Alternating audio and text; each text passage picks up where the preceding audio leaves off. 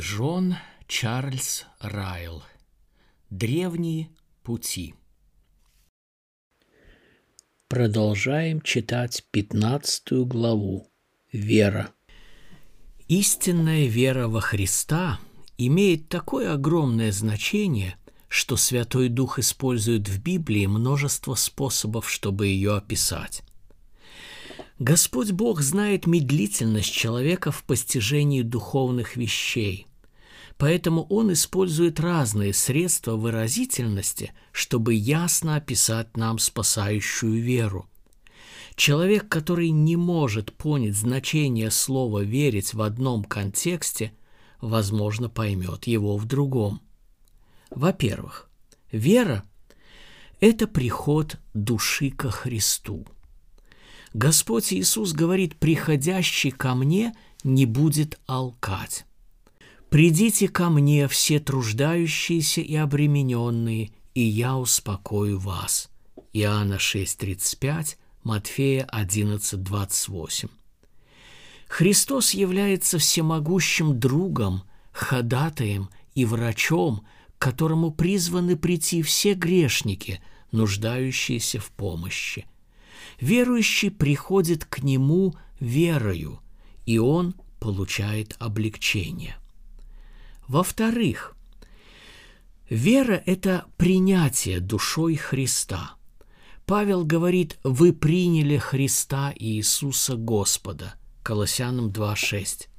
Христос предлагает войти в сердце грешника с прощением, милостью и благодатью и обитать в нем как миротворец и царь.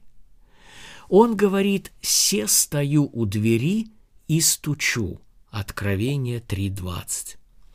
Верующий слышит его голос, отворяет дверь и принимает Христа как своего учителя, священника и царя. В-третьих, вера – это созидание души на Христе – Павел говорит, что мы утверждены в нем на основании апостолов и пророков. Ефесянам 2.20, Колоссянам 2.7. Христос и является тем краеугольным камнем, тем прочным фундаментом, который единственный может выдержать вес грешной души.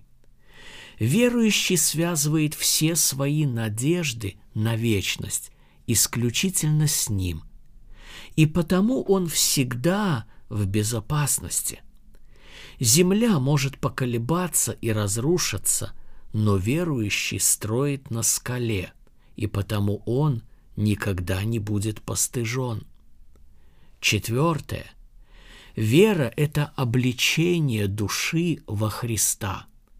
Павел говорит, вы, во Христа крестившиеся, во Христа облеклись. Галатам 3.27.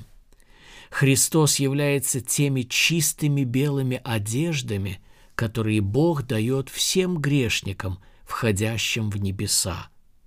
Верующий облекается в эти одежды верой и сразу же становится совершенным и свободным от всякого недостатка в глазах Бога. Пятое. Верить значит ухватиться душою за Христа.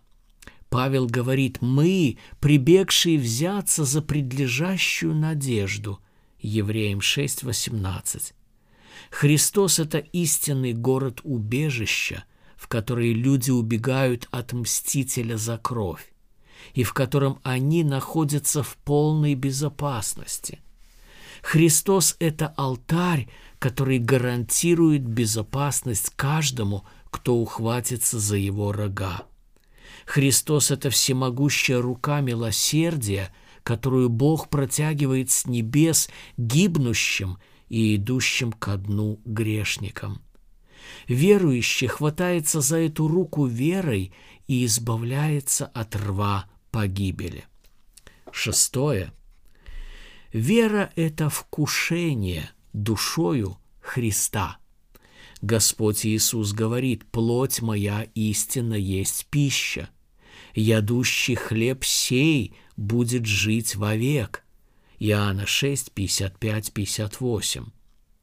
Христос – это божественная пища, которую Бог подает алчущим грешникам. Он – божественный хлеб, который одновременно является и жизнью, и питанием, и лекарством. Верующий вкушает этот хлеб верою. Его голод утоляется им, и его душа избавляется от смерти. Седьмое. Вера – это питье душою Христа. Господь Иисус говорит, «Кровь моя истинно есть питье». Иоанна 6,55.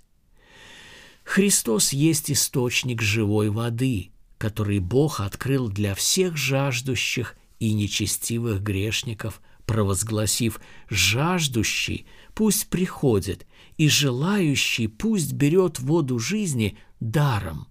Откровение 22.17. Верующий пьет эту живую воду, и его жажда утоляется. Восьмое. Вера – это отдача души Христу. Павел говорит, «Он силен сохранить залог мой на оный день». 2 Тимофею 1.12. Христос является назначенным Богом хранителем и попечителем душ человеческих. Его служение заключается в том, чтобы сохранить от греха, смерти, ада и дьявола все души, которые верили себя в его руки. Верующий отдает свою душу в руки всемогущего хранителя сокровищ, и это гарантирует ее вечную безопасность. Он вверяет себя ему и потому полностью безопасен. Девятое и последнее, но не менее важное – вера – это взирание души на Христа. Павел описывает святых как взирающих на Иисуса, Евреям 12.2. Приглашение Евангелия звучит так «Ко мне обратитесь, и будете спасены» Исайя 45.22. Христос является медным змеем, которого Бог вознес в мире для исцеления всех душ, пораженных грехом и желающих исцелиться. Верующий смотрит на него верой и поэтому имеет жизнь, здоровье и духовную силу. Хочу сделать одно общее замечание, касающееся всех этих девяти пунктов – в них выражена самая простая идея веры, доверия или упования, которое только возможно. Ни в одном из них вера не представлена как нечто таинственное, великое или героическое. Наоборот, она показана как нечто доступное даже для самого слабого и немощного грешника – даже для самого темного и необразованного человека. Представим себе на минуту, что человек признается, что он никак не может понять суть веры во Христа. Пусть он вникнет в эти девять выражений, с помощью которых вера описывается в Писании, и тогда пусть скажет мне, может он понять смысл этих простых слов или нет. Безусловно, он должен признать, что приход ко Христу, взирание на Христа, отдача наших душ Христу и доверие Христу являются простыми идеями. После этого ему нужно напомнить, что приход, взирание и отдача наших душ Христу – это и есть вера – если какой-либо читатель этих страниц желает иметь спокойную совесть в своей религии, тогда я умоляю его принять это великое учение, которое я попытался изложить перед ним, и никогда от него не отступать. Держитесь великой истины о том, что спасающая вера есть не что иное, как простое доверие Христу, что только вера оправдывает, и что интерес ко Христу зависит только от одного – от веры. Нет никаких сомнений в том, что покаяние, святость и любовь являются прекрасными вещами.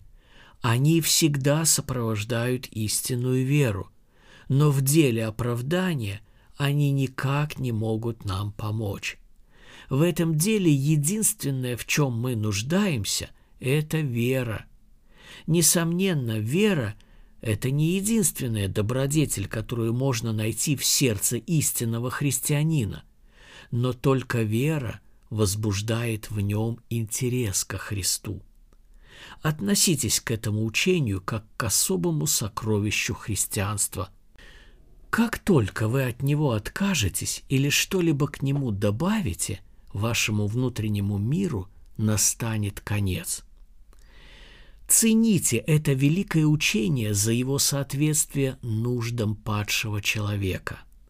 Оно делает спасение доступным даже для самого отъявленного и нечестивого грешника, если он имеет сердечное желание принять его. Оно не требует от него никаких трудов, праведности, заслуг, добродетелей и достоинств. Оно не требует от него ничего – и это лишает его всяких оправданий. Это лишает его всяких оснований для отчаяния. Его грехи могут быть как багряные, но верует ли он? Если да, тогда для него есть надежда. Цените это учение за его славную простоту. Оно приносит вечную жизнь и бедным, и необразованным, и невеждам, оно не требует от человека знания сложных доктрин ортодоксальной теологии. Оно не требует накопления интеллектуальных знаний и изучения всех символов веры. Пришел ли человек со всем своим невежеством ко Христу как грешник? И верил ли ему всю свою жизнь, чтобы получить спасение? Верует ли он? Если да, значит для него есть надежда. Но больше всего цените это учение за его славную широту и полноту. Оно не говорит, что только избранный верующий, или только богатый верующий, или только нравственный верующий, или только высокопоставленный верующий, или только неортодоксальный верующий будет спасен – о нет! Оно использует слово, имеющее гораздо более широкое значение. Оно гласит «дабы всякий верующий не погиб». Всякий человек, какой бы ни была его прошлая жизнь, поведение или характер, каким бы ни было его имя, социальное положение, национальность или гражданство – к какой бы деноминации он ни принадлежал и на каком бы месте он ни поклонялся Богу, всякий такой человек вправе уповать на эти слова, дабы всякий верующий не погиб. В этом заключается Евангелие. Я не удивлюсь, что апостол Павел написал такие слова – но если бы даже мы или ангел с неба стал благовествовать вам не то, что мы благовествовали вам, да будет анафема. Галатам 1.8. Четвертый и последний пункт, который я предлагаю вам рассмотреть, имеет большое практическое значение – я хочу показать вам те признаки, по которым можно распознать истинную веру. Вера, о которой я говорил, это настолько важная добродетель, что мы не должны удивляться существованию различных ее подделок. Есть как мертвая вера, так и живая. Как вера бесов, так и вера избранных Божиих как тщетная и бесполезная вера, так и оправдывающая и спасающая. Как человеку узнать, имеет ли он истинную веру? Как ему определить, имеет ли он веру к спасению души? Это можно узнать. Эфиопа выдает его кожа, а леопарда – его пятна. Истинную веру также можно распознать по определенным признакам, и эти признаки изложены в безошибочном Писании. Позвольте мне по порядку рассмотреть эти признаки. Первое. Верующий во Христа имеет внутренний мир и надежду. Написано, оправдавшись верою, мы имеем мир с Богом через Господа нашего Иисуса Христа. Написано, входим в покой мы, уверовавшие. Римлянам 5.1, Евреям 4.3. Грехи верующего прощены, и беззакония его удалены от него. Его совесть больше не обременена грузом непрощенных преступлений. Он примирился с Богом и стал одним из его друзей. Теперь он может без страха думать о смерти, суде и вечности. Жало смерти вырвано. Когда в последний день начнется великий суд и будут раскрыты книги, его не в чем будет обвинить. Когда начнется вечность, он будет к ней готов. Он имеет надежду на небеса и город, который не может быть разрушен. Он не может в полной мере ощущать все эти привилегии здесь на земле. Он может воспринимать их весьма по-разному в разное время, и его часто могут одолевать сомнения и страхи – как малолетний ребенок, который является наследником огромного состояния, он может до конца не осознавать истинной ценности того, чем обладает. Но при всех своих сомнениях и страхах он имеет реальную, твердую, истинную надежду, которая так или иначе будет проявляться, и в лучшие моменты он сможет сказать я имею надежду, которая не постыжает. Смотри Римлянам 5.5. 5. Второе. Верующий во Христа имеет новое сердце. Написано, кто во Христе, тот новая тварь. Древнее прошло, теперь все новое. Тем, которые приняли Его, верующим во имя Его – дал власть быть чадами Божиими, которые не от крови, не от хотения плоти, не от хотения мужа, но от Бога родились. Всякий верующий, что Иисус есть Христос, от Бога рожден. 2 Коринфянам 5, 17, Иоанна 1, 12, 13, 1 Иоанна 5, 1. У верующего иная природа, чем та, с которой он родился. Он изменился, обновился и преобразовался по образу своего Господа и Спасителя. Человек, который думает прежде всего о плотском, не имеет спасающей веры. Истинная вера и духовное возрождение неотделимы друг от друга. Необращенный человек – это неверующий человек. Третье. Верующий во Христа имеет святость в сердце и в жизни. Написано, что Бог верою очищает сердце, и что всякий, имеющий сию надежду на Него, очищает себя так, как Он чист. Деяние 15.9, 1 Иоанна 3.3. Верующий любит то, что любит Бог, и ненавидит то, что ненавидит Бог. Его душа стремится ходить по путям Божьих заповедей и воздерживаться от всякого рода зла. Его желание следовать за тем, что истинно, честно, справедливо, чисто, любезно, достославно, что только добродетель и похвала, и очищать себя от всякой скверны плоти и духа. У него многое не получается.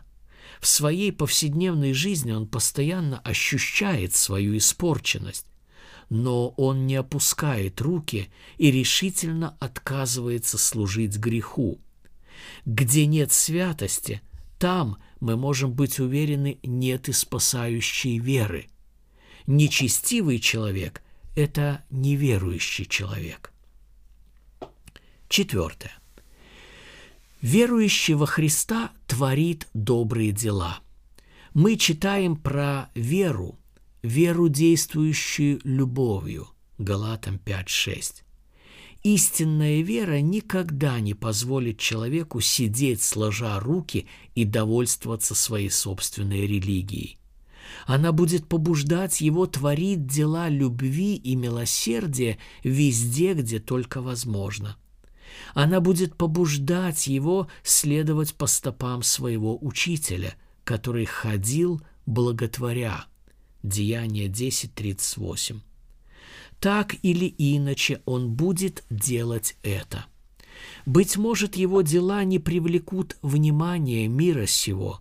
Для многих людей они могут показаться мелкими и незначительными, но они не будут забыты тем, кто обращает внимание даже на чашу холодной воды, поданную ради него.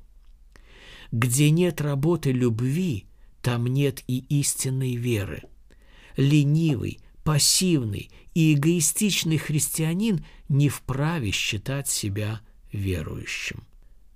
Пункт 5. Верующий во Христа побеждает мир. Написано, что всякий, рожденный от Бога, побеждает мир, и сия есть победа, победившая мир, вера наша. 1 Иоанна 5.4. Истинный верующий не руководствуется мирскими критериями добра и зла, истины и заблуждения. Он не зависит от мнения мира. Его не волнует мирская слава. Он не боится поношения от мира. Он не ищет мирских наслаждений и не гонится за мирскими наградами. Он смотрит на невидимое – он видит невидимого Спасителя, грядущий суд и неувядающий венец славы. Созерцание всего этого заставляет его не думать о мирском. Где в сердце царит мир сей, там нет веры. Человек, который постоянно приспосабливается к миру, не вправе называться верующим. Шестой пункт.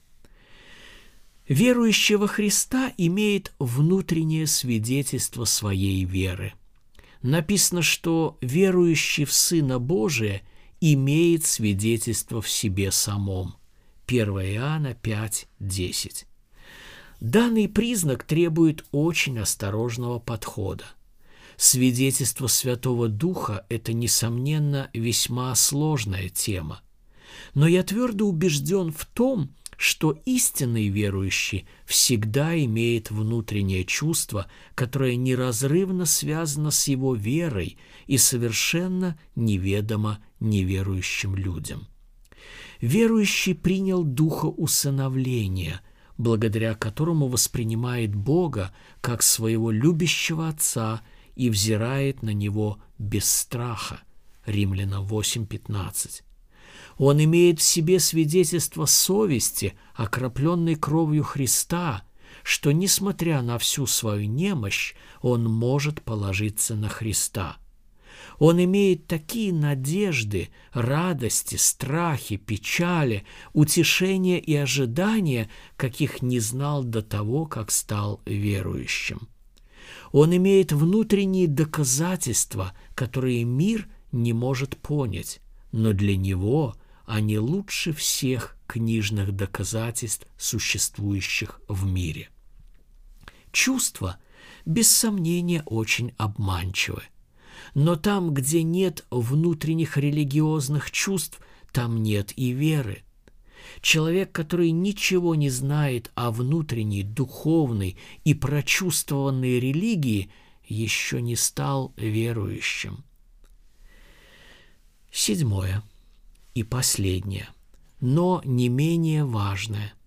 Верующий во Христа уделяет особое внимание во всей своей религии личности Иисуса Христа. Написано и так, Он для вас, верующих, драгоценность. 1 Петра 2.7. Этот текст заслуживает нашего особого внимания. Он не говорит, что драгоценностью является христианство или Евангелие или спасение, но что сам Христос – это драгоценность. Религия истинного верующего не заключается в интеллектуальном принятии определенного набора догм и доктрин. Это не просто интеллектуальное согласие с определенным набором истин и фактов, касающихся Христа. Нет, она состоит в союзе, общении и взаимодействии с живой личностью, с Иисусом, Сыном Божьим – это жизнь веры в Иисуса, доверие Иисусу, надежда на Иисуса, принятие от полноты Иисуса, общение с Иисусом, труда для Иисуса, любви к Иисусу и ожидание второго пришествия Иисуса. Павел сказал, уже не я живу, но живет во мне Христос. Для меня жизнь Христос. Галатам 2.20, филиппийцам 1.21. Такая жизнь многим может показаться фанатизмом, но там, где есть истинная вера, Христос всегда будет восприниматься как настоящий близкий друг. Тот, кто ничего не знает о Христе, как о своем личном священнике, враче и искупителе, ничего не знает о вере. Я призываю каждого читателя внимательно рассмотреть эти семь признаков веры. Я не говорю, что у всех верующих они совершенно одинаковы. Я не говорю, что никто не спасется, если не обнаружит в себе всех этих признаков. Многие верующие настолько слабы в вере, что всю жизнь сомневаются и дают другим повод в них сомневаться – я лишь хочу сказать, что это признаки, которые человек должен принять во внимание, если хочет знать, верует ли он на самом деле. Если же в человеке совершенно отсутствуют данные семь признаков веры, я никогда не решусь сказать, что он является истинным верующим. Он может называться христианином и участвовать в христианских обрядах, он может принять водное крещение и быть членом церкви, но если он ничего не знает о мире с Богом, возрожденном сердце, новой жизни и победе над миром, я не решусь назвать его верующим. Он еще мертв по своим преступлениям и грехам. И если он не пробудится к обновленной жизни, он погибнет навеки. Покажите мне человека, который имеет в себе семь признаков, которые я только что описал, и у меня не будет сомнений относительно состояния его души. Он может быть бедным и нуждающимся в этом мире, но он богат в глазах Бога. Он может быть презираем и оскорбляем людьми, но он важен в очах царя царей. Он направляется к небу, для него уже приготовлены обители в доме Отца. Здесь, на земле, о нем заботится сам Христос, и в веке грядущем, в вечной жизни, он будет принадлежать Христу. Итак, подходя к концу этой главы, я возвращаюсь к вопросу, с которого начал. Я взываю к совести каждого читателя этих строк – я прошу вас во имя моего учителя ответить, знаете ли вы что-либо о данном предмете? Я прошу вас посмотреть правде в лицо. Я спрашиваю вас, верите ли вы? Верите ли вы? Я думаю, что невозможно переоценить важность данного вопроса. Жизнь или смерть, рай или ад, благословение или проклятие – все это зависит от ответа на данный вопрос. Верующий во Христа не судится. Верующий не будет проклят. Если вы верите, значит вы прощены, оправданы, приняты в глазах Бога и имеете право на вечную жизнь. Если вы не верите, вы стоите на гибельном пути. Все ваши грехи на вашей голове, и они тянут вас в преисподнюю. Каждый час вы стремительно приближаетесь к аду. Верите ли вы? Не имеет никакого значения то, что делают другие. Вопрос касается лично вас. Безумие других людей не служит оправданием для вас. Потеря неба не будет менее горькой из-за того, что вы потеряли его вместе с другими людьми. Серьезно задумайтесь об этом. Подумайте об участии вашей собственной души. Верите ли вы? Только не говорите, что вы имеете слабую надежду на то, что Христос умер из-за вас. Писание не дает нам никаких оснований сомневаться на этот счет. Мы не найдем в Библии ни одного примера того, что кто-либо устоял на шаткой почве сомнений. Спасение человека никогда не рассматривается в контексте вопроса умер за него Христос или нет. Ключевой вопрос заключается в том, верим ли мы. Верите ли вы? Именно к этому вопросу в конечном итоге должны прийти все люди, если они желают быть спасенными. В последние минуты нашей земной жизни будет мало значить, что мы исповедовали и к какой деноминации принадлежали – все это ничто по сравнению с вопросом, заданным в этой главе. Все будет напрасно, если мы не верим. Верите ли вы? Это общий признак всех спасенных душ. Члены епископальной церкви и пресвитерианской, баптистской, независимой и методистской, плимутские братья, англикане и диссентеры – все имеют это общее основание, если они настоящие христиане. Во многих других вопросах они могут кардинально расходиться, но что касается жизни по вере в Иисуса Христа, то в этом все они едины. Верите ли вы? Есть ли убедительная причина для вашего неверия? Жизнь коротко и неопределенна. Смерть неизбежна.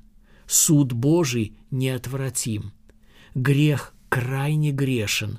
Ад – это ужасная реальность. Только Христос может спасти вас, ибо нет другого имени под небом данного людям, которым вы могли бы спастись. Если вы не спасетесь, вся вина за это будет лежать на вас самих.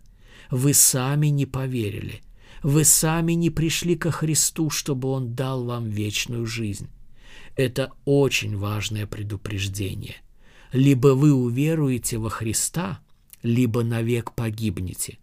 Не успокаивайтесь до тех пор, пока не дадите удовлетворительный ответ на вопрос, поставленный в этой главе. Не успокаивайтесь до тех пор, пока не сможете сказать по милости Божьей я верю. Далее. Теперь от вопроса я перехожу к совету. Я предлагаю его всем, кто признает свою греховность и недоволен своим духовным состоянием. Я умоляю вас верою прийти ко Христу немедля ни минуты – я призываю вас сегодня же уверовать во Христа ради спасения вашей души. Вы не смутите меня обычной отговоркой «мы не можем поверить, пока Бог не даст нам веру». Я признаю, что спасительная вера, как и истинное покаяние, это дар Божий. Я признаю, что в нас нет никаких естественных сил уверовать во Христа, принять Христа, прийти ко Христу, держаться за Христа и верить души наши Христу. Но в то же время я вижу, что Писание ясно говорит о вере и покаянии, как о долге каждого человека пред Богом. Бог ныне повелевает людям всем повсюду покаяться. Заповедь Его та, чтобы мы веровали во имя Сына Его Иисуса Христа. Деяние 17.30, 1 Иоанна 3.23. Я вижу, что Писание не менее ясно говорит, что неверие и нераскаянность – это грехи, за которые человеку придется ответить, и что тот, кто не покается и не уверует, погубит душу свою. Марка 16:16, 16, Луки 13:3. Возможно, кто-то скажет, что это нормально для человека оставаться во грехе – Возможно, кто-то считает, что грешник, направляющийся в ад, должен пассивно ожидать, пока некая сила возьмет его и поставит на путь, ведущий к небесам. Возможно, кто-то скажет, что это нормально для человека продолжать спокойно служить дьяволу, открыто восставать против Бога, не прилагая никаких усилий и не предпринимая никаких попыток приблизиться ко Христу.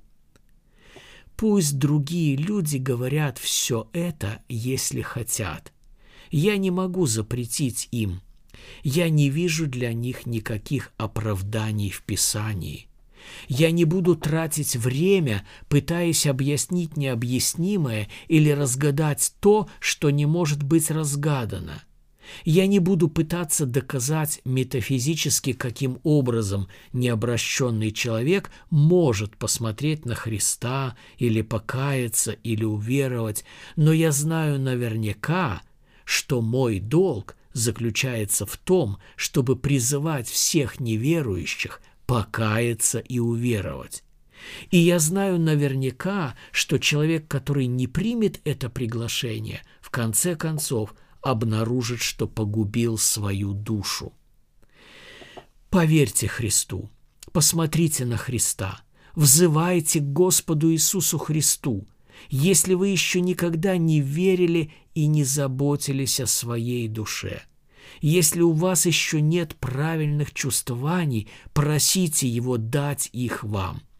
Если вы не смеете даже предположить, что у вас есть истинная вера, просите Его дать вам веру. В любом случае не сидите сложа руки. Не отправляйте вашу душу в ад из-за незнания Писания и лени – не живите в бессмысленном бездействии, ожидая того, что вы не знаете и не можете объяснить, изо дня в день, увеличивая свою вину, оскорбляя Бога своим ленивым неверием и ежечасно копая могилу для своей собственной души. Воспряньте, призовите Христа, пробудитесь и возопите к Иисусу о спасении своей души. Какими бы ни были трудности, связанные с верой, одно совершенно очевидно. Еще никто не погиб и не отправился в ад от подножия креста. Если вы не можете сделать ничего другого, просто припадите к подножию креста. Далее, в заключение – я хочу обратиться со словами увещевания ко всем верующим, в чьи руки попадет эта книга. Я обращаюсь к вам как к спутникам-пилигримам и соучастникам в скорбях. Я призываю вас, если вы любите жизнь и уже нашли какое-то успокоение в вере, ежедневно молитесь об умножении веры. Пусть это будет вашей постоянной молитвой, Господи, умножь мою веру. Истинная вера имеет различные степени. Самой слабой веры достаточно для того, чтобы прилепиться душой ко Христу и получить спасение. Дрожащая рука может получить исцеляющее лекарство. Немощный младенец может быть богатейшим наследником – Самая слабая вера дает грешнику право на небо точно так же, как и самая сильная вера. Но слабая вера никогда не принесет столько утешения, как сильная вера. Чем больше наша вера, тем больше наш мир, наша надежда, наша способность исполнять свой долг и наше терпение в испытаниях. Без сомнения мы должны постоянно молиться «Господи, умножь нашу веру». Хотите ли вы иметь больше веры? Считаете ли вы веру настолько прекрасной, что вам хотелось бы верить больше? Тогда будьте прилежны в использовании всех средств благодати, в личном общении с Богом, в ежедневном времяпровождении, в обуздании своего характера и языка, в чтении Библии и личных молитвах. Напрасно ожидать духовного процветания – если мы не радеем обо всем этом. Если кто хочет, пусть называет это законничеством или фарисейством, или фанатизмом, я лишь замечу, что не было ни одного выдающегося святого, который бы пренебрегал всем этим. Хотите ли вы иметь больше веры? Тогда стремитесь еще больше приблизиться к Иисусу Христу – Познавайте своего благословенного Спасителя все больше и больше. Стремитесь постигнуть долготу, широту и глубину Его любви. Познавайте Христа в Его служении как священника, врача, искупителя, ходатая, друга, учителя и пастыря своего народа. Познавайте Его как того, кто не только умер за вас, но также и живет для вас, пребывая одесную Бога Отца, как того, кто не только пролил свою кровь за вас, но и ежедневно ходатайствует за вас одесную Бога Отца, как того, кто скоро снова придет ради вас на эту землю. Шахтер, который полностью убежден в надежности каната, поднимающего его из шахты, не испытывает беспокойства и тревоги. Верующий, которому открылась вся полнота Иисуса Христа, направляется к небесной славе с величайшим миром и покоем. Пусть же ваши ежедневные молитвы всегда содержат эти слова «Господи, умножь мою веру».